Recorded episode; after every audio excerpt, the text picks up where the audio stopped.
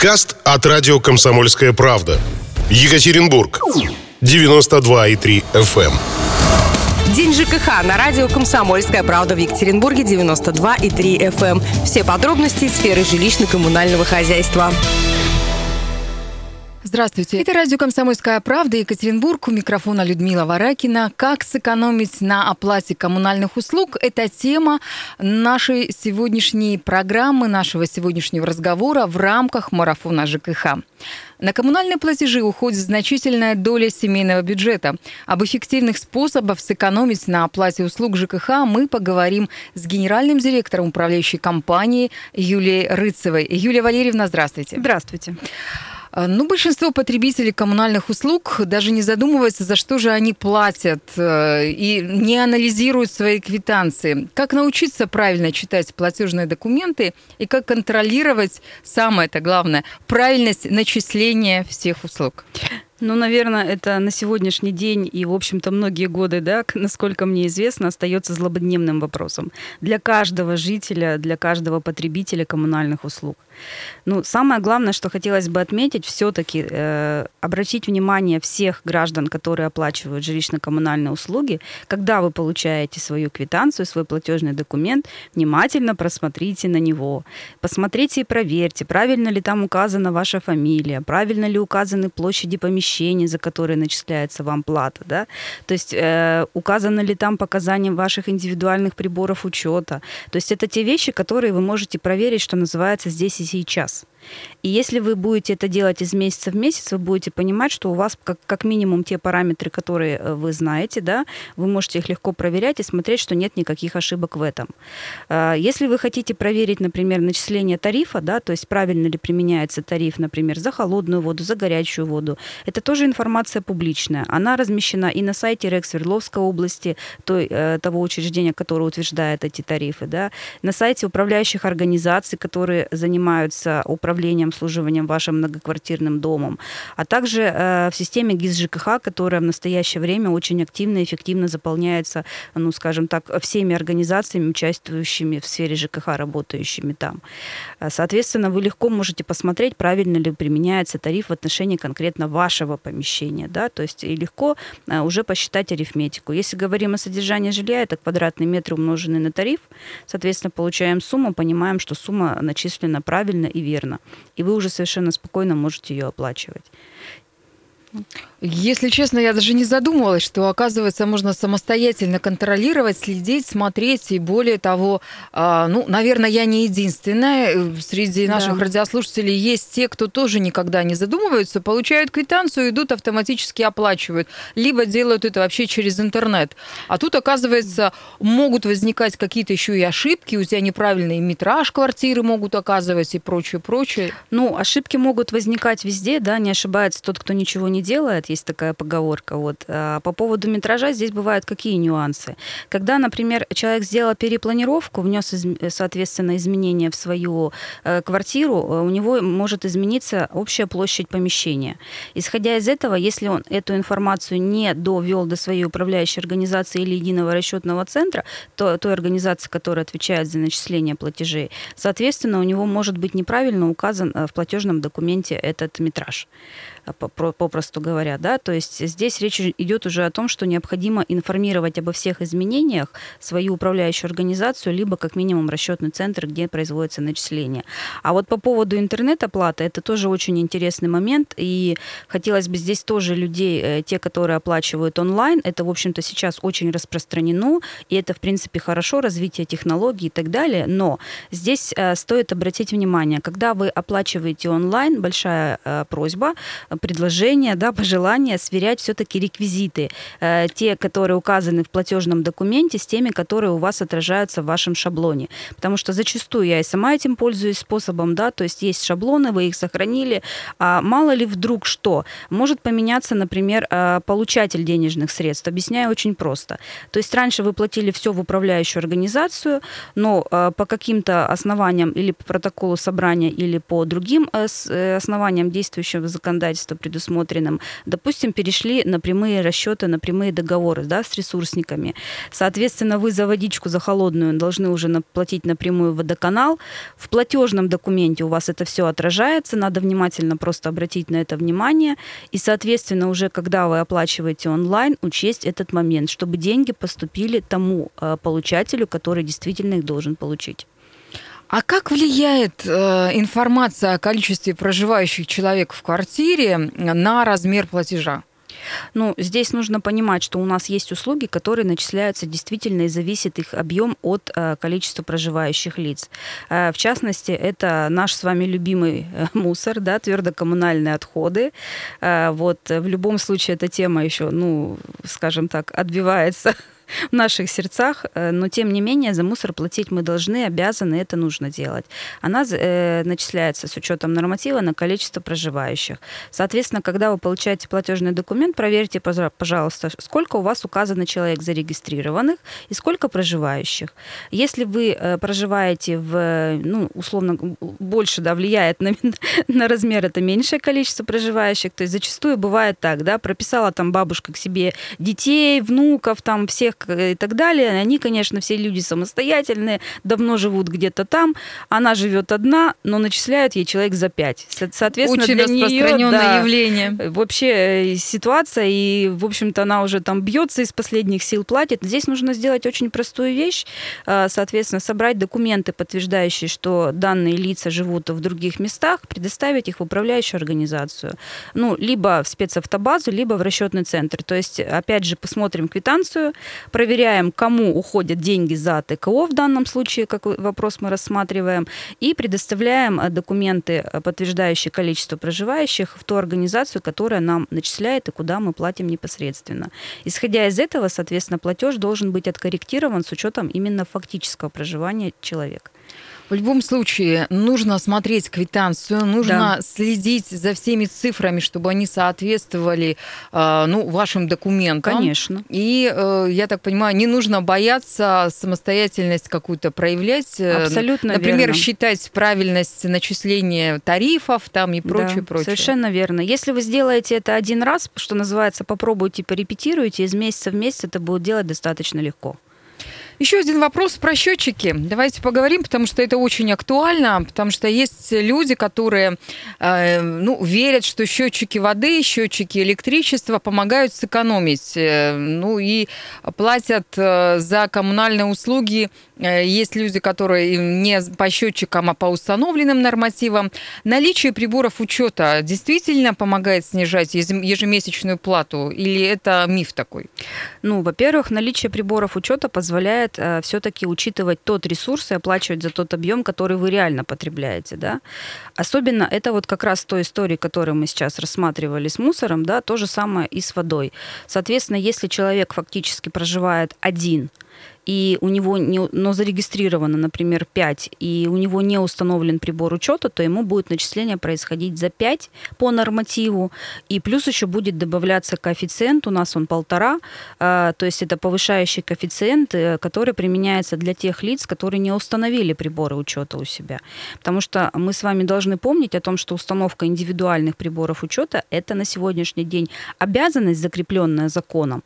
То есть мы с вами все должны установить индивидуальные приборы учета для того, чтобы как раз обеспечить четкий, точный учет ресурса, да, который поступает в многоквартирный дом и который используют граждане. Вот. Соответственно, если счетчика нет, мы понимаем, да, человек фактически тратит меньше, но платит по нормативу за всех, за себя и за того парня, что называется. Вот. Конечно, в такой ситуации проще установить индивидуальный прибор учета, ввести его в эксплуатацию, соответственно, да, и у вас в квитанции появятся окошечки, в системе онлайн тоже есть окошечки, куда мы заносим показания и, соответственно, уже оплачиваем четко тот объем ресурса, который мы потребили. Вот здесь, в общем-то, все честно, на мой взгляд. Единственное, что многие люди начинают злоупотреблять, когда они потребляют, наоборот, больше ресурса, чем предусмотрено нормативом, да, То есть это обратная ситуация, когда зарегистрирован один человек, а проживает фактически, ну, пускай даже семья из 4 человек, да. Естественно, потребление больше, а выгоднее платить по нормативу. Но здесь надо понимать, что это очень сильно отражается тогда на так называемых ОДНах, да, известных, которые тоже, в общем-то... Общедомовые нужды. Да, общедомовые нужды наши с вами любимые. Вот. Поэтому здесь арифметика же тоже очень проста. То есть общедомовые нужды, уж перейдем тогда к ним, да, сразу. То есть рассчитываются же... Всегда люди спрашивают, вот когда приходят на прием или на встречах, мы где-то общаемся, что же вы там на эти общедомовые нужды, там воды много там потратили, вы же там одним ведром помыли подъезд и так далее, да, типовая ситуация. Начинаешь людям объяснять, откуда берется это все, да, то есть у нас с вами общедомовой прибор учета, который учитывает ресурс в доме в целом, да, соответственно, вычитаем объем, который начислили индивидуальный, то есть по квартирам, неважно, по счетчикам или по нормативу, и вот все, что осталось, по идее, должно распределиться на всех жильцов. Единственное условие для такого полного распределения – это наличие общего собрания собственников в настоящее время. Вот. Естественно, да, мы теперь вот возвращаемся к индивидуальному потреблению. Если человек потребил больше, показал меньше, соответственно, фактически на бумаге вычитается меньше. И ОДН и больше тогда становится. Очень интересный разговор. Мы обязательно вернемся и продолжим говорить на эту тему. А сейчас реклама на радио «Комсомольская правда». Это радио «Комсомольская правда» в рамках марафона ЖКХ. Сегодня мы говорим на очень актуальную, интересную тему, как сэкономить на оплате коммунальных услуг. Говорим мы сегодня с Юлией Рыцевой. Это генеральный директор управляющей компании РЭМП УЖСК. И к тому же Юлия Валерьевна еще и председатель комитета по модернизации инфраструктуры жилищно-коммунального хозяйства Свердловского отделения общественной организации «Опора России». Тема оплаты коммунальных услуг, тема экономии на оплаты коммунальных услуг более чем актуальна, более чем. И раз уж мы начали говорить про счетчики, каким образом правильно передавать вот эти самые показания счетчиков? Есть ли здесь какие-то хитрости, секреты? Хитростей, секретов быть не должно. Значит, наша задача общая с вами, я считаю, в принципе, чтобы учет был четким, честным и правильным. То есть каждый должен платить за фактическое потребление. Значит, показания мы подаем, ну, по крайней мере, в рамках нашей управляющей компании с 23 по 25 число каждого месяца. Значит, различные способы есть сдачи показаний. Это, ну, самый простой, когда вы приходите в ЕРЦ и платите, и в квитанции указываете на бумажном носителе, записываете ручкой эти показания. Соответственно, вот часто задают люди вопрос, что платить надо до 10-го, а сдавать 23 по 25. В данном случае не обязательно оплачивать, можно просто прийти и сдать показания кассиру, то есть она у вас в любом случае примет в числа с 23 по 25. А когда вы уже получите квитанцию, произвести, соответственно, оплату. Если человек оплачивает онлайн, естественно, в банке то же самое в любом приложении онлайн предусмотрено, так называемые тоже графы, да, для заполнения показаний таких. Вот. Плюс существует колл-центр, куда можно позвонить, передать свои показания. Также существует возможность передачи через личные кабинеты. Мне кажется, через личный кабинет это даже более удобно, потому что там сохраняется у нас с вами вся история, да, и там мы понимаем, что есть все-таки привязка, соотношение конкретно к вашему лицевому счету, и, в общем-то, это гораздо более удобно сохранить всю историю, что вы вообще до этого передавали, да, чтобы посмотреть. В принципе, вот все возможные способы могут применяться в данном случае.